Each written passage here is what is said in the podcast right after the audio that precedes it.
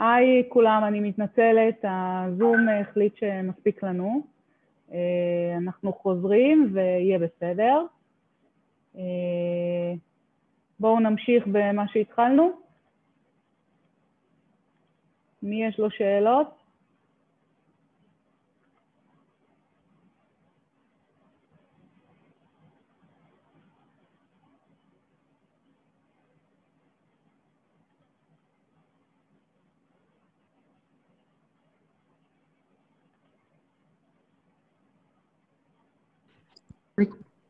היי כולם, סליחה שהתנתקנו, זה הזום החליט שהספיק לנו, אז אני מבקשת אם נתנתק עוד פעם, אז פשוט תיכנסו.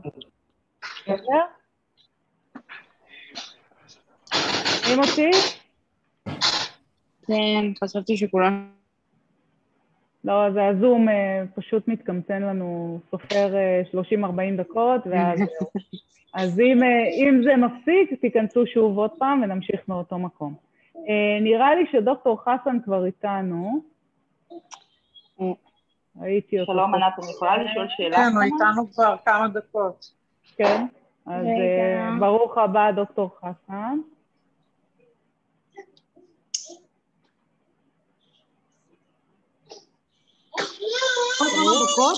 ויבואי לנו. אני לא רואה אותו. אפשר לשאול בבקשה שאלה על ויטמינים? כן, בבקשה. אני לפני ניתוח, והשאלה איזה ויטמינים אני צריכה לקחת באופן קבוע, ומתי ואיך. ויטמינים, עוד פעם, זה תלוי איזה, איזה ניתוח עשית, מה עשית? אני לפני ניתוח, ו... כן, לפני ניתוח מיני מעקף. אוקיי. בדרך כלל במיני מעקף, אני אגיד לך על הוויטמינים שלי, לוקחים ברימקס אחד, לוקחים סידן אחד בסוכריה, עם שאיפה להגדיל את זה לשניים בהמשך, ולוקחים ברזל אם צריך לפי בדיקות הדם. בסדר? זה מה שלוקחים. אם תרצי ייעוץ אישי, אז דברי איתי. אני פרסמתי את הטלפון שלי קודם בצ'אט, את יכולה להתקשר מחר ואני אעזור בשמחה. בסדר?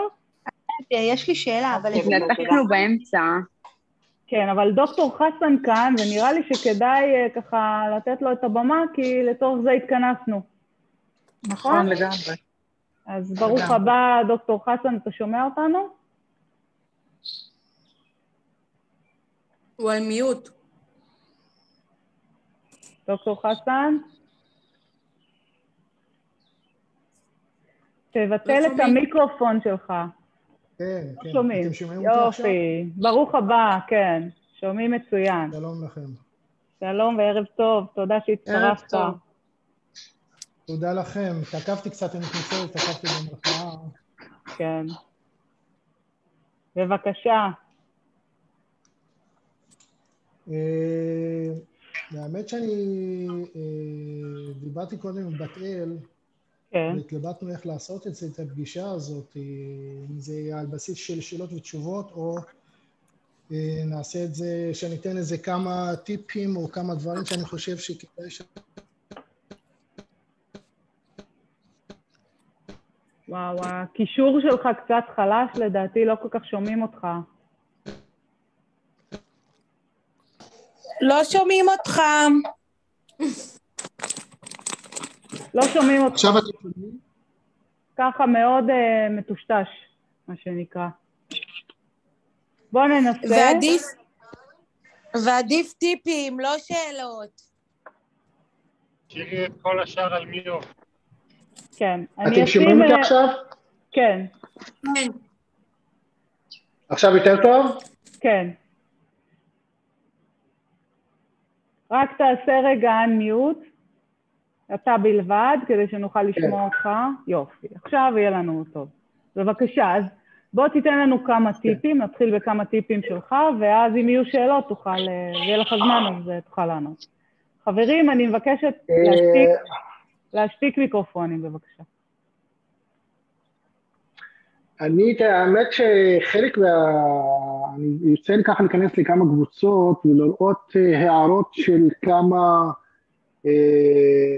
מטופלים ש... שבאותו רגע בא לי להגיב, אבל בסוף אני מתאפק, כי לפעמים הדברים לא, כל כך לא נכונים, ואחד הדברים הכי בולטים זה ההבדל בין מעקף למיני מעקף לשערבות. אני אגיד כמה דברים ככה, ואם יש לכם שאלות, אני אשמח לענות או לחדד כמה דברים, או דברים לא מובנים, או דברים שהם לא... שלושת הניתוחים העיקריים, יש עוד כמה ניתוחים שהם גם שאנחנו עושים אותם יותר קיצוניים, אבל שלושת הניתוחים העיקריים שאנחנו עושים אותם היום, שהשרוול מיני מעקב ומעקב. שלושת הניתוחים מבחינת התאוששות, החלמה, כאבים, אחוז הסיבוכים, הוא כמעט אותו דבר, אפילו הצלקות כמעט אותו דבר.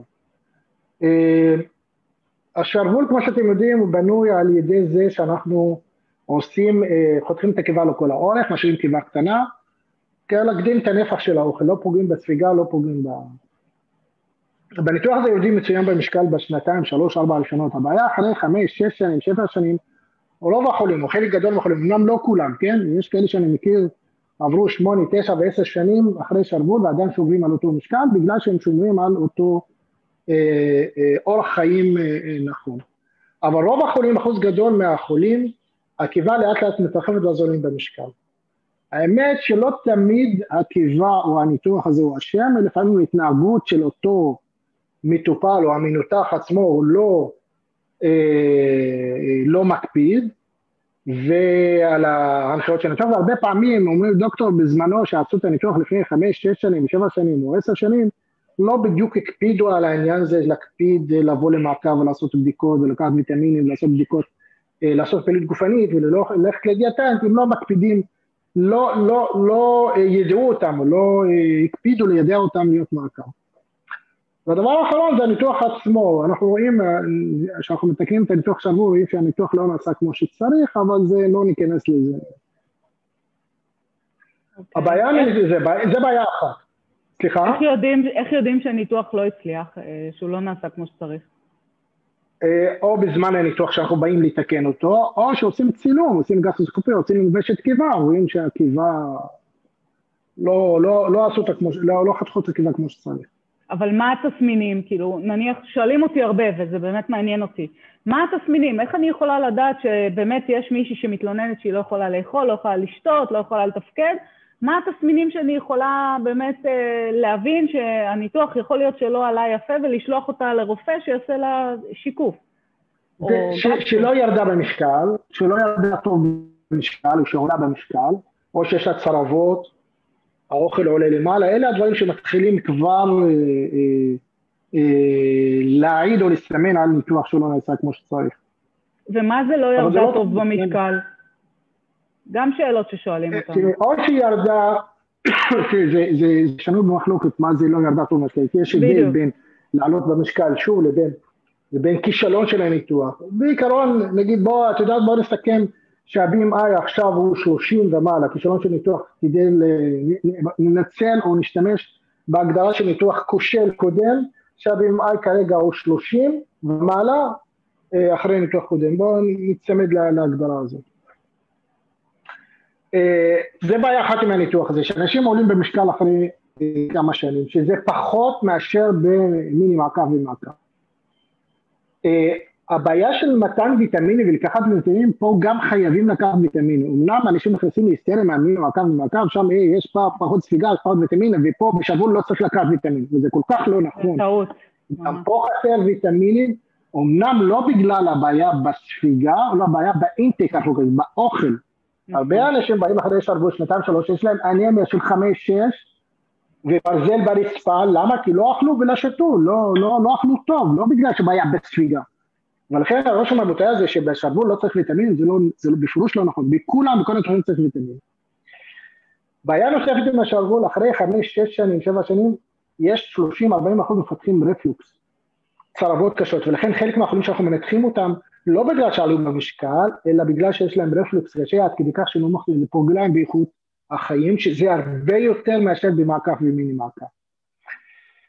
ונקודה האחרונה, אני לא בטוח שכל המנתחים מגלים את זה ואומרים לכם את זה, שכבר יצאו שני מאמרים, שבערך חמש עשרה עד שש עשרה אחוז, סליחה, מאמר אחד גילה זה שתים עשרה אחוז, מאמר שני שש עשרה אחוז, שאנחנו מפתחים ברק, מה זה ברק? בי איי דאבל אר אי דאבל טי.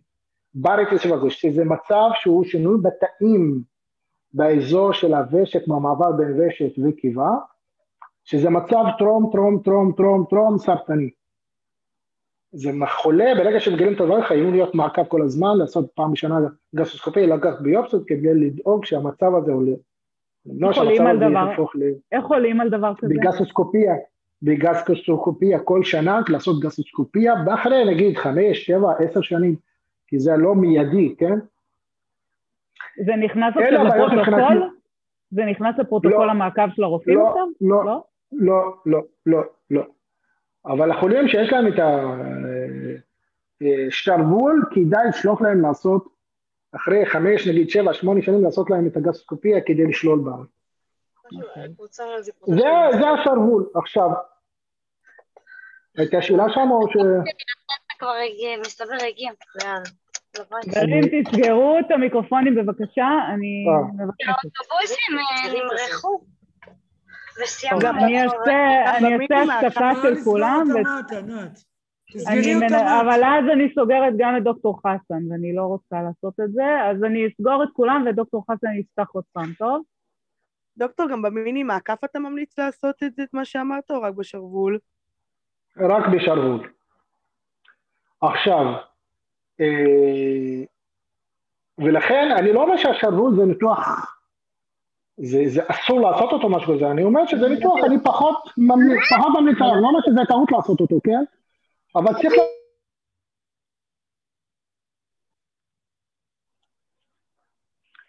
צריך לדעת מה החיסרונות של הניתוח הזה, מתי כן לעשות אותו, מתי לא לעשות אותו. יש חולים, למשל, יש להם... אי אפשר לעשות להם לא מיני מעקב ולא מעקב, ואז אין להם ברירה, נעשה להם שרוול. זה לגבי השרוול. לגבי המיני מעקב ומעקב. לגבי מיני מעקב, הרעיון שם כמעט אותו דבר, וזה בטח אתם יודעים, שאנחנו מקטינים את קיבה, מחברים את המעי בצורה כזאת או אחרת לקיבה הקטנה שעשינו אותה. במיני מעקב רק מחברים, רק מחברים את המעי. המטרה היא גם להקטין את הנפח של האוכל, אבל גם להקטין את הספיגה של האוכל. במקום שאנחנו נעבור את כל השש מטר של המעיים, מקטינים, מורדים את הספיגה של האוכל, מקטינים את החלק הפעיל של המעי הדק, שבו כל האוכל שעבור את כל השש מטר, יעבור רק ארבע מטר מהמעי. בניתוח הזה יודעים בערך, לפי הספרות, שבעים אחוז מהעודף משקל, למרות שאני רואה הרבה חולים יודעים אפילו מאה אחוז, שמונים תשעים, אפילו מאה אחוז מהעודף משקל תוך שנה או שנתיים. שוב, אני מזכיר, בכל הניתוחים, הפונקציה של ירידה משקל, לכן כששואלים אותי כמה זה מוצלח, זה יצליח, לא יוצא כמה ירידה משקל, זה גם פונקציה של כמה החולה משקיע מבחינת ירידה משקל, של לעשות פעילות גופנית ודיאטה. ואני אעשה סוגריים, ואני אשתמש בדוגמה שאני משתמש למטופלים שאני אומר, זה כמו מגש פיצה, שליש ניתוח, שליש דיאטה, שליש פעילות גופנית. השלישים האלה לא תמיד שווים, לפעמים יש כאלה שיש להם ניתוח שהוא לוקח שלושת רבעי, ויש כאלה שהפעילות גופנית לוקח חצי, זה תלוי, זה אחד משלים את השני, שלושתם ביחד עושים את המגש פיצה, אנחנו אוהבים פיצה, נכון? אז זה תמיד סוג של אימור, נכון? שלושת רבעי משלים אחד לשני. אני אומרת, זה תמיד סוג של אימור. נכון, לא אומרים שכולם משלים, לא כולם שווים. כן. נכון, אפשר לדעת מראש. אבל יש כאלה שמעת, למשל בקבוצה. התשובה בקבוצה, נכון, התשובה בקבוצה, יש כאלה אוכלים על ימין ועל שמאל, אוכלים שווארמה, פיצה וגלידה וזה, ויורדים במשקל, לא עושים פעילות גופנית, ולא עושים כלום, ולא זה, ולא זה, ולא זה, אבל שטות שמצליחה עדיין שטות, נכון? יש כאלה שמעשנים ארבע קופסאות סיגרות ליום, וחיים עד מאה עשרים לא קורה כלום, אבל זה תקין, זה לא תקין, ולכן צריך להתחיל מזה. עכשיו, אם יצא בסוף שאתה בניתוח, אתה עולה טוב במשקל, ואתה לא צריך לעשות פעילות גופנית, ולא טוב, אז בסדר. עכשיו, נחזור למיני מעקף. המיני מעקף, אתם יודעים מה, נעקוב קודם למעקף, אחר כך אני אחזור למיני מעקף. ההבדל בין מיני מעקף למעקף, בכלל טכנית, שאמרתי, במיני מעקף אני רק מחבר את המיני. במעקף אני חותך את המיני ומחבר אותו בשתי נקודות. בסופו של דבר, היום אפילו בתקופה האחרונה, התחלנו לעשות את המעקף בדומה למיני מעקף, במובן זה שאנחנו מגדילים את התא הספיגה. זה שם שתי לולאות המחברים אותם ביחד, אנחנו מגדילים איתה, מערכים איתה לולאה שבונים את איתה ספיגה, חשבון הלולאה השנייה, שוב כי ראינו את ההצלחה של מיני מעקב, אז הם התחלנו קצת לעשות את המעקב בדומה למעקב. מתי אנחנו כן ממליצים לעשות מעקב? חולים שיש להם ברק, מה שדיברתי מקודם, בגלל זה, הדבר הזה, בגלל הצרבות והחומצה שעולה למה, יכולה לשנות את התאים במעבר רשת קיבה. אלה חולים חייבים לעשות להם מעקב, לא מיני מעקב ולא שבול ולא כלום. חולים, ויש גם, אנחנו קוראים לזה קונטרה אינדיקציה יחסית, מניעה יחסית, לא מניעה אבסולוטית, חולים למשל שיש להם צרבות או יש להם בקע גדול. אבל חולים כאלה, ברגע שאנחנו מתקנים את הבקע, אז אפשר לעשות להם גם מיני מעקב, וחלק גדול מהצרמות שלהם נעלמות אחרי ניתוח. היתרון היחידי של מעקב, לעומת שאר הניתוחים, שכמעט, שוב, אני אומר, כמעט, כמעט ואין צרבות, יש עדיין אחוזים בודדים, לא, שברי אחוזים, פחות מאחוז, פתחים צרבות. אחרי מעקב אני אומר, למרות שאנחנו כל הזמן חשבנו שהוא מעקב, אין צרבות, אבל יש עדיין, מעקב, יש עדיין חולים שיש להם צרבות. אמנם נדיר, אבל קיים. מה החיסרון של המעקב? וזה לא תמיד לצער, לא מגלים את זה, גם חמישה עד שישה אחוז אנשים מפתחים חסימת מעיים בגלל בקע פנימי, שנקרא בקע אחורה על שם פיטרסון, יש בקע פנימי, החולים המעיים מסתובבים סביבה, סביב עצמם, בגלל בקע פנימי, המשמעות של זה שברגע שיכולים לפתח כאבי בטן, ובטן רציניים, כן? חייבים לפנות למיון, לעשות לו סיטי, ואפילו לפעמים חייבים לנתח כדי לשלול את הבקע הפנימי, מה זה בקע? זה כל גורם חסימה, והמשמעות של זה זה לא מתלמד. זה קורה גם במיני. זה מאוד נדיר, מאוד נדיר, זה פחות מ-אחד אחוז, זה נדיר מאוד, זה הרבה נדיר, זה הרבה מאוד, זה פחות מ-אחד אחוז. מתוך, אני יכול להגיד לך, מתוך העשה שעשית, אמנם לא עשיתי הרבה מעקף, כן, אין, אין מה להשוות, אבל עשיתי כמה אלפים של מיני מעקף, בודדים, זה פחות מ-אחד אחוז. זה חיסרון אחד, חיסרון שני, כמובן, שזה ניתוח, לא רוצה להגיד, להגיד שהוא לא הפיך ב-מאה אחוז, זה קשה להפוך את הניתוח אחרי, קשה לתמרן איתו, קשה לעשות איתו משהו. למשל, חולים באים אחרי הניתוח אה, אה, אה, מעקף, אחרי כמה שנים, ועלו במשקל, מה אני אעשה איתם? אז יש כל מיני מניפולציות, אפשר לשלוח אותם רופאי גסטרו, כדי להקטין שם, לעשות מין בפנים, להקטין את החיבור, או להפוך את זה לסאבי, או לזה. להפוך את זה לסאבי, זה ניתוח קיצוני, כמו שאתם יודעים, זה ניתוח מאוד מורכב, אפשר לעשות אותו, וכעניין הזה של, הניתוח, של הזה, זה, זה בשביל, אני לא יודע כמה זה יעיל, זה לא, זה לא יעיל באותה מידה, כמו לעשות עוד ניתוח כזה, כדי לרדת במשקל, זה כדי אולי לעזור לרדת, אני לא יודע, חמש עד עשר קילו, לא יותר מזה. למה אני תומך יותר במיני מעקב? בגלל אותה שתי סיבות, שאחד, הניתוח הזה הוא הפיך, אמנם ברוב החולים, או, או מכל החולים שעשיתי, כמה אלפים שעשיתי, היה אולי ארבעה או חמישה שהיו צריכים להפוך את הניתוח בחזרה, בגלל כל מיני סיבות, אבל זה ניתוח הפיך, ככה הם יכולים להגיד, דווקא המעקף, דווקא המעקף, לא המיני מעקף? המיני מעקף הוא כן הפיך, המעקף הוא לא הפיך. אה, אוקיי, אז לא הבנתי טוב. כן. אוקיי, אז המיני מעקף כן אפשר להפוך אותו. כן, למה אני תומך יותר במיני מעקף? שוב, זה שאני תומך במיני מעקף, זה לא אומר שאסור לעשות, זה טעות לעשות מעקף או שרוול, שוב, זה עדיין ניתוח לגיטימי, אבל אומר, אני תומך יותר במיני מעקף. זה ניתוח שהוא הפיך, נגיד חולה שיורד במשקל יותר מדי, או לא ירד במשקל, או יש לו סיבוך של שלשולים, אז אני יכול עדיין להחזיר את ה... אנטומיה כמו שהייתה, להחזיר אותו כמו שהייתה, או בעתיד, הם יכולים יעלה במשקל, או יש סיבה כזה, הם יכולים להפוך אותו למעקף גם, אז באמצע כזה, או לכזה, הם יכולים ללכת אותו קדימה, הם יכולים ללכת אותו אחורה. איך הופכים מיני מעקף? רגע, סליחה שאני קוטעת אותך, איך הופכים מיני מעקף? מה אתה עושה בתהליך הזה? איך מחזירים אותו? אני מחבר את הקיבה הקטנה לקיבה הישנה שעשיתי אותה, נכון, אני... כן, כי נשארה בגוף. אז אני מחבר בחזרה, ואני מנתק את המעי למטה, אם היה לי סיור כאן הייתי מראה לכם, ואני מנתק את המעי שחיברתי אותו. זה ניתוח קל יחסית, ניתוח פשוט, לא זה ניתוח לכל דבר, זה עדיין ניתוח. כן, אבל מבטלים, המשמעות היא שמבטלים את התת ספיגה למעשה, ומחזירים את הקיבה לנפח יותר גדול. כן, מחזירים את האנטומיה כמו שהייתה. כמו שאתה, כל מה שיוצא זה, אנשים משמינים בחזרה, והתופעות לבן... נעלמות. דוקטור, אפשר שאלה? שנייה, תני רק לסיים את הנקודה הזאת, ואז אני אתן לכם לשאול. עכשיו, החיסרון היחידי שאני רואה במיני מעקף, לעומת שאר הניתוחים, העניין של הרפלוקס. יש אנשים שמפתחים רפלוקס מרתי, או גם רפלוקס של חומצה. אבל שוב, אני מניח, אנחנו לא תמיד יודעים בדיוק כמה זה, אני עוד מדי פעם אני שומע את זה, לפעמים זה אלו רואים בודדים פעם בשנה או פעם בזה, אבל יש כאלה שמפתחים את זה. ואני מניח ארבע, חמש אחוז, שש אחוז, שבע אחוז, ככה תחושת בטן שלי, אבל הספרות בודקת, הבדקה את זה, אמרו שזה מצאו בזה בת אחד, שני אחוז, לא יותר מזה, התחושה שלי זה קצת יותר מזה. אני עדיין חושב, אם אני לוקח את היתרונות והחסרונות של שלושת הניתוחים ביחד, אני חושב שנסתכל על היתרונות של המיני מעקף, לעומת שאר הניתוחים, אני חושב שהוא קצת יותר אה, טוב.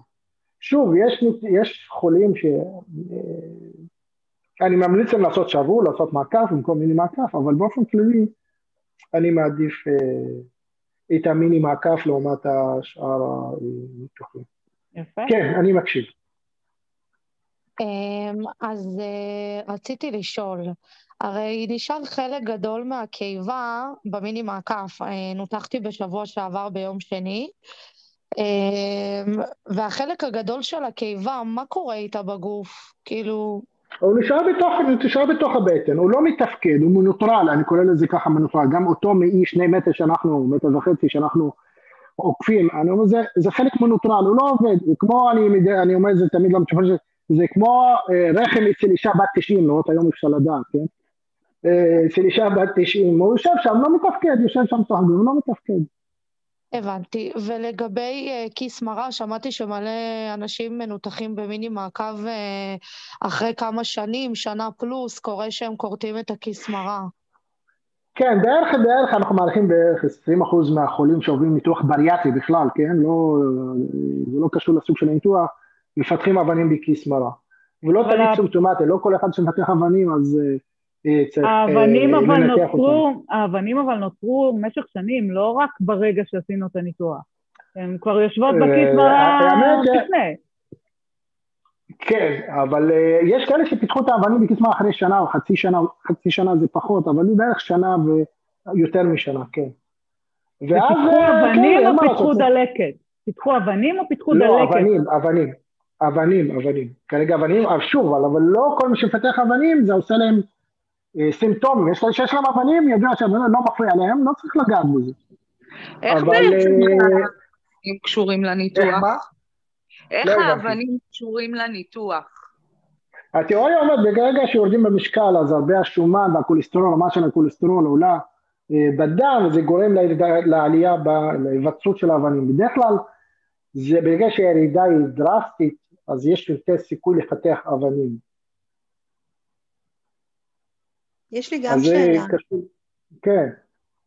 יש הבדל בין uh, כמה עוקפים?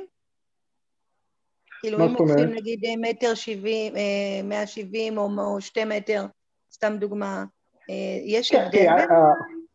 כן, התחושת בטן שלנו אומרת, ככל שעוקפים יותר, אני לא אכנס כרגע למספרים, ככל שעוקפים יותר, אז יש... יותר תת ספיגה, ואז ירידה משקל יותר גדולה. לא צריך להגיד יותר טובה, כן? לא, לא כל משהו, לא, לא תמיד הירידה הגדולה היא טובה. אז ככל שעוקפים יותר, או מנטרינים יותר מהמיה, אז ירידה משקל היא יותר גדולה. אבל יש לזה מחיר, יש ירידה בספיגה של ויטמינים, וגם יש לזה מחיר של, של שולים.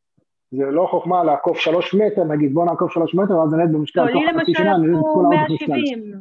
לי למשל עקפו מאה שבעים, אז בגלל עכשיו, אני אישית אני עושה שני מטר, למה? כי במשל שראיתי, אני עושה כף שני מטר, אז הירידה המשקל היא טובה, אפילו יודעים יותר מ-שבעים אחוז מעדיף משקל.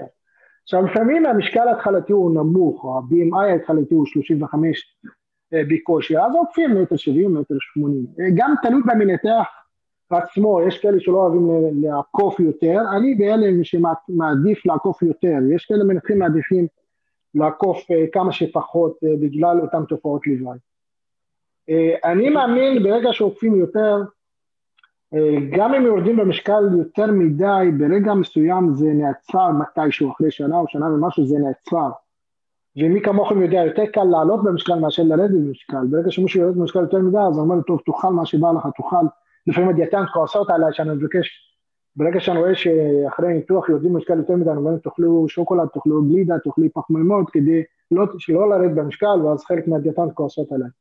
אבל זה יותר קל לעלות במשקל, מאשר כי מישהו שבא אליי ולא ירד טוב במשקל, מה נגיד, יותר תעשה פעילות גופנית ותעשה דיאטה, וכבר יצאנו מכל החורים כל הדיאטה והפעילות גופנית, נגיד לו עוד פעם תעשה דיאטה, הלך, עשה בדיקות במשך שנה וחיכה לניתוח, ועשה ניתוח, בסוף נגיד לו, איך תעשה דיאטה ותעשה פעילות גופנית, אז זה מתסכל. זאת הגישה שלי, ואני רואה את הניסיון שלי גם בכל העניין של השלשולים, ותופעות לבד של המיני מעקף, של התת ספיגה, קיים, אבל באחוזים מאוד נמוכים. מה קורה עם אנשים מאוד שמנים, סליחה רגע, מה קורה עם אנשים מאוד שמנים?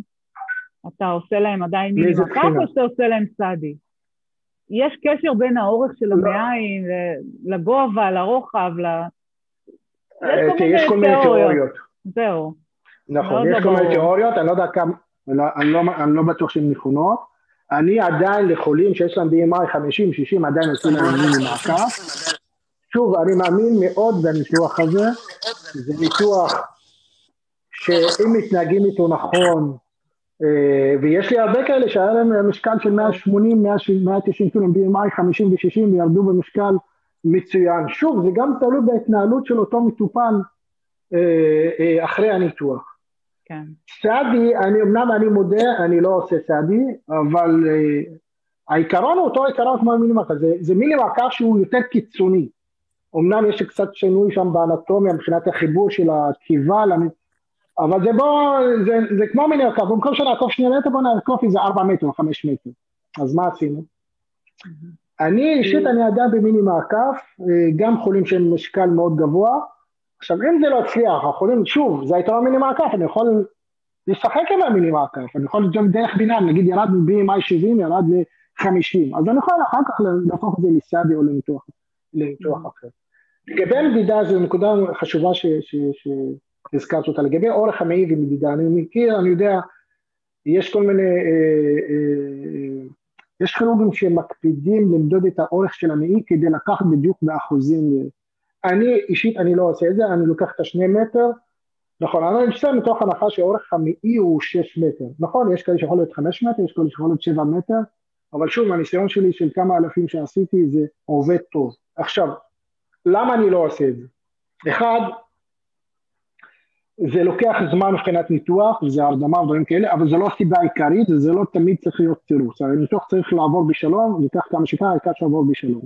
הסיבה העיקרית, המניפולציה הזאת, עם המעי, ברגע שאנחנו נוגעים, כל נגעה קטנה במעי יכולה לעשות נזק למעי, כמו אנחנו קוראים לזה בשפה שלנו דיסרוזציה, או אפילו חור במעי, נזק למעי. מספיק שאנחנו נפספס נזק אחד או חור אחד בתוך המעי, זה יכול לגרום לקטסטרופה. זה מיוחד כשאנחנו מתעסקים עם בטן שהיא שמינה, זה בטן שהיא שמינה, וזה קשה להתעסק ולעשות, לספור את המעי. לכן אני פחות מתעסק, פחות אני אוהב לשחק עם המעי, זה אחד, שתיים, המדידה שלנו גם היא לא תמיד מדויקת, גם אני מודד את המעי, מוצא שבע מטר, זה לא בדיוק שבע מטר, זה יכול להיות גם שש וחצי מטר, במיוחד שאני מודד מעי כל כך ארוך, אז, אז המדידה גם היא, היא לא נכונה, וגם מנסה את החישוב של עשרים אחוז או שלושים אחוז מהאורך הזה, זה גם יצא לא נכון, אז מה עשינו? וגם אני לא חושב שזה הוכיח את עצמו, אני לא מכיר עבודה, אני מודה, אני לא זוכר, לא מכיר עבודה, יכול להיות שכן יש, לא מכיר עבודה שהוכיח את עצמה, שהוכיח באמת שזה, שזה עובד. זה לגבי המדידה שלנו.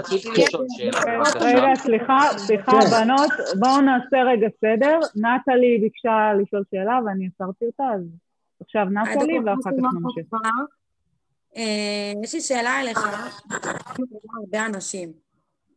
כן, יש לי שלי גם קבוצת וואטסאפ של בנות ובנים שעושים מיני מעקף לפני ואחרי, ויש שאלה שהיא מורכבת, וגם אני תרשו אותה, אם הקיבה שלנו יכולה להתרחב בשלב כזה או אחר, ממוגז או דברים כאלה, אתה יודע, זה השאלות ששואלים, ואנחנו פחדים לשתות מוגז. כן, כן. כן, זה חלק מהשאלות ששואלים אותי, אם הקיבה יכולה להתרחב.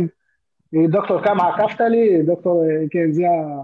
טוב, אני חייבת רגע להטריע שהזום יכול להיות שיסגור אותנו, אז תיכנסו פשוט מיד אחרי זה שוב לקישור, בסדר? אם זה נקצה לנו, פשוט להיכנס עוד פעם. סליחה. כן, תיאורטית, השרבון הזה, הפאו שאנחנו קוראים בשפה שלנו, כן, הקיבה יכולה כן להתרחב, תיאורטית. אבל אני לא יודע, אני אף אחד לא בדק את זה, זה אחד. שתיים, הסיכוי שזה יתרחף זה פחות מהשרוול, פחות מהשרוול, למה? כי השרוול בצורה, בנוי בצורה כזאת שהלחץ לפני הוא גבוה, ולכן הוא, הוא, הוא, הוא, הוא יתרחב. ושלוש, זה סיבה הכי חשובה, המינימה כף שוב, זה בנוי יותר שבעים שמונים אחוז על תת ספיגה ופחות על הנפח של האוכל. ולכן גם אם זה יתרחב, גם אם הוא תרחב קצת, אז עדיין הספיגה, יש לנו את התת ספיגה שהיא פוגעת, שהיא מורידה את הספיגה. אגב, גם המעי בעצמו מתרגל, הוא משנה את המבנה שלו. לא שמעתי אותך. אני רוצה לשאול, לגבי השתייה מוגזת, בסדר? אני שותה מוגזת פעם בארפם, לתורך גרפס שתקוע לי דברים כאלה, או ענה עם האוכל מפיצה, מעלה או ארחון שנמה. השאלה שלי, אם מוגז בכללי, עושה הרחבה, ואני קנה איתך, אני שותה מוגז פעם ביום, לפחות שלוק ממשהו. שוב, אף אחד לא בדק את זה, התשובה, בשורה התחתונה, אני לא יודע, ואני לא יודע מי שיודע, אבל... שוב, חלק מהדברים אנחנו מדברים לפי הניסיון שלנו והתחושת בטן שלנו. תחושת בטן שלנו אומרת, כן, זה יכול להרחיב את הקיבה. למה? כי מדובר בקיבה קטנה מאוד, עד שכחת שותה שלוק, זה מרחיב, זה מעלה את הלחץ בפנים, זה, עם הזמן זה ירחיב את הפאוץ'. אז התשובה, כנראה שכן, עדוף למנה, אבל בעיקר זה גורם לאי נעימות ואי נוחות, כי בכל זאת, גם בן אדם בריא ששותה איזה כוס קולה, גם יוצא למכל האחורים, יוצא למכל. תעני עצמי אחד שיש לו בקיבה קטנה, שותה שותה קוס קולה או חלשו קוזה, אז בטח מרגיש את האי-נוחות. עכשיו יש כאלה ששותים קולה על ימים, ועכשיו לא קולה לכלום, זה כמו הסיפור של האישון, זה כמו הסיפור של ה... שכולם שותים קולה, ושותים לא קולה לכלום, דווקא עושה להם טוב. אבל התחושת בטן שלנו היא כן, זה יכול להחריב, וגם לדעתי זה גם יתרחב, כן או לא, זה יתרחב עם הזמן, כי זה בכל זאת, זה שטריף, זה מתרחב. אבל שוב, זה גם צריך לזכור, גם צריך להקפיד, פעילות גופנית ודיאטה, ניתוח לבד זה לא מספיק.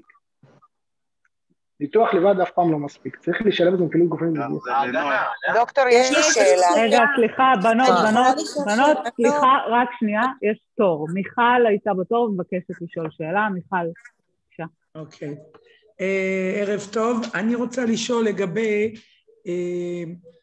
עצירה. אני לפי מה שהבנתי תוך כדי התשובות, אני מנסה למצוא את התשובה שתה. אני כבר uh, שנה נמצאת ככה בעצירה, ויש לי עוד uh, איזה עשרה קילו להוריד. עכשיו אני כל לא, פעם עושה... רגע, שנייה, כשאת אומרת להוריד זה למשקל, משקל אידיאלי, למשקל בי אם איי עשרים וחמש או... לא, ל-בי אם איי של עשרים ושמונה, עשרים וחמש, עשרים ושש. כרגע אני ב-בי אם איי שלושים. אני כרגע ב-בי אם איי שלושים. עכשיו, okay. אה, לפי מה שהבנתי, צריך לאכול אוכל שומני, צריך לאכול אוכל, ואתה יודע, יש קונפליקט בין לשמור את תזונה נכונה, או אני עושה פעילות גופנית. השאלה מה אתה ממליץ? לאכול אוכל שומני ש... למה לאכול אוכל שומני? לא יודעת, ככה הם אה, אומרים שכאילו זה עושה ירידה לשירותים, ואז יש חילוף חומרים. זה נכון, ענת? אני לא אומרת את זה במיוחד למי שרוצה להוריד במשקל, אני אומרת לשמור על תזונה מאוזנת, לאכול חלבון קודם כל, לשלב קצת פחמימות ובסוף ירקות. אוכל שומני זה למי שיש לו עצירות, לא עצירה בירידה, למי שיש לו עצירות, קשה, לא מצליח להפעיל את המעיים, אז אנחנו רוצים קצת להפעיל את מה שנקרא תת ספיגה ולאפשר יציאות. זה, זה אני, לא מכיר, אני לא מכיר שום קשר בין אוכל שומני לבין אה, ירידה במשקל. אמנם זה גורם לשלשולים, וזה כאילו המחשבה, תחושת בטן, כן, זה גורם לשלשולים, אז זה, זה, זה לא נכון אבל. אז אתה לא ממליץ נכון. לשמור... כדי לאפשר יציאה. לשמור, לעשות פעילות גופנית. תזונה נכונה. תזונה נכונה, פעילות גופנית. זה. עכשיו יש כאלה שאומרים גם, אני שומע כל מיני סיפורים וכל מיני, אני קשה להתווכח עם עובדות, כן, יש כל מיני דוקטור, ברגע שאני שומר, אני לא יורד במשקל, ברגע שאני אוכל יותר, אז אני יורד במשקל.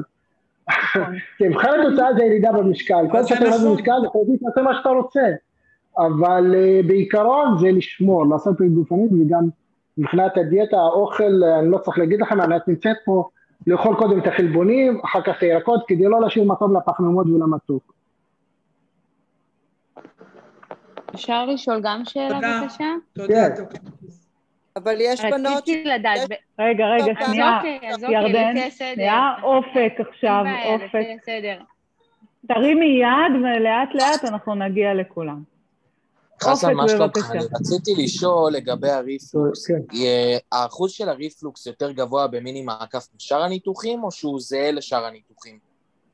לא, בשרוול הוא הכי הרבה, זה בערך שלושים עד ארבעים אחוז, אחר כך במיני מעקף, ואחר כך במעקף. אני לא מדבר כרגע על סטאד וכל השאר הניתוחים, מדבר על שלושת הניתוחים האלה. אבל במיני מעקף, קודם השרוול, אחר כך מיני מעקף, אחר כך מעקף, כן. ו... וזה חמישה עד שמונה אחוז בערך, לפי מה שאתה רואה? משהו כזה, תראה, בספרות, תראה, בספרות כתוב, זה בערך אחד עד שני אחוז, כן, בכל העבודות. אבל שוב, התחושת בטן שלי זה קצת יותר מזה. זה קצת יותר. תודה רבה. שוב, גם תלוי, תראה, גם תלוי כמה פעמים זה קורה, תלוי כמה זה פוגע באיכות החיים, תלוי מה אתה קורא רפלוקס. היום זה קרה רפלוקס פעם אחת בשנה, חוקרים טוב, זה, זה רפלוקס כבר, זה, זה תופעת לבל, זה סיבוך של הניתוח. או קרה, אנשים שיש להם מדי פעם צרבת, לוקחים ניקסון, זה עובר להם, השאלה זה, אנחנו קוראים לזה רפלוקס, או חולים שיש להם רפלוקס, עד כדי כך שצריכים לעשות להם ניתוח כדי לתקן להם את זה. זאת השאלה גם, התחושה שלי זה חמש, שבע, שמונה אחוז, כולם, כולם ביחד, גם רפלוקס גל וגם רפלוקס קשה. עכשיו, אני יכול להגיד לך, אלה שהיו צריכים ניתוח כדי לתקן את הרפלוקס, צריכים ניתוח כדי לתקן את הרפלוקס, הוא פחות מ-אחד אחוז. פחות מ-אחד, אצלי, אני מדבר כרגע אצלי, יכול להיות שחלק גם מהקבוצה שלה הלכו למנתח אחרי, אבל עדיין, עדיין, אני חושב שזה פחות מ-אחד אחוז. אלה צריכים ניתוח, כן? אוקיי. תודה רבה. רחל, את הבאה בתור, ואני מזהירה אתכם שעוד מעט הזום מתנתק לנו, אז תיכנסו פשוט שוב בחזרה, מתנצלת, אף פעם לא קרה לי, אבל מצטבר שהוא התחיל לספור זמן. כן, רחל, רצית לשאול? כן, כן. אני גם כתבתי את השאלה קודם, אני בת חמישים וארבע, בי אם איי גבוה, ארבעים פלוס, ארבעים וארבע, ועשיתי לפני שתים עשרה שנה ניתוח שרוול, חזרתי את כל המשקל חזרה.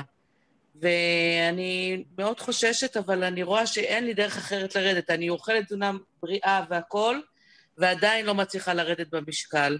כאילו, למדתי המון על תזונה במהלך השנים, הבנתי שניתוח זה לא קסם, כעובדה שחזרתי את הכל, ורציתי לשאול את הרופא, אה, מה דעתו, אם כדאי לגשת לניתוח אה, מיני מעקף, אה, אחרי שרוול, ואם אה, תהיה ירידה, כי אני גם מודעת לזה שזה ניתוח, ויש בזה סכנות, וגם הנושא של הספיגה מדאיג אותי, ואני לא יודעת מה ההשלכות של זה בגילי, ועל עצמות והכל, שזה דברים שהם מאוד חשובים, אז אני מאוד אשמח לדעת לגבי הירידה ולגבי הנושא שלי מומלץ לעשות ניתוח שלי. לגבי המלצה של כן לעשות ניתוח או לא לעשות ניתוח, ההחלטה היא שלך. תמיד אנחנו ממליצים לרדת במשקל עם פעילות גופנית ודיאטה. אם את אומרת שמצית את העניין הזה ואת לא מצליחה לרדת במשקל, אז נשאר לך לעשות את הניתוח לצערי. למה אני מלצה? כי זה ניתוח, אף אחד לא... שם את הניתוח, מת לעשות ניתוח, כי זה ניתן ניתוח לכל דבר, זה האמת המשפט השני שאני מסביר למטופלים שלי, זה ניתוח לכל דבר, זה לא משחק ילדים, יש שם סיבוכים כולם קורות, אמנם אחוז סיבוכים נמוך, אבל הוא קיים ולכן לא להיכנס לשעננות. עכשיו, לכן ההחלטה לגשת הניתוח היא החלטה, את צריכה להחליט אם כן לעשות את הניתוח, אבל להישאר במשקל הזה, זה לא בריא. את חייבת לזה, זה כבר החוקים הזה, ה-בי אם איי שלך ארבעים אמרת לי, כן? כן, כן, בי אם איי ארבעים, כן. בי אם איי ארבעים. בי אם איי ארבעים, אנחנו קוראים לזה, זה השמנת יתר חולנית, זה כבר מחלה, את חייבת לרדת במשקל. אז זה לגבי הניתוח. לגבי איזה ניתוח, אפשר לשקול מיני, אני בעד, שוב, אני בעד מיני מעקף, אפשר גם לעשות מעקף, צריך לעשות, לעבור על הבדיקות שלך, את הצילום קיבה, לראות, גם לשבת קצת יותר... יש בעיות בקליטה, חברים. אתם שומעים?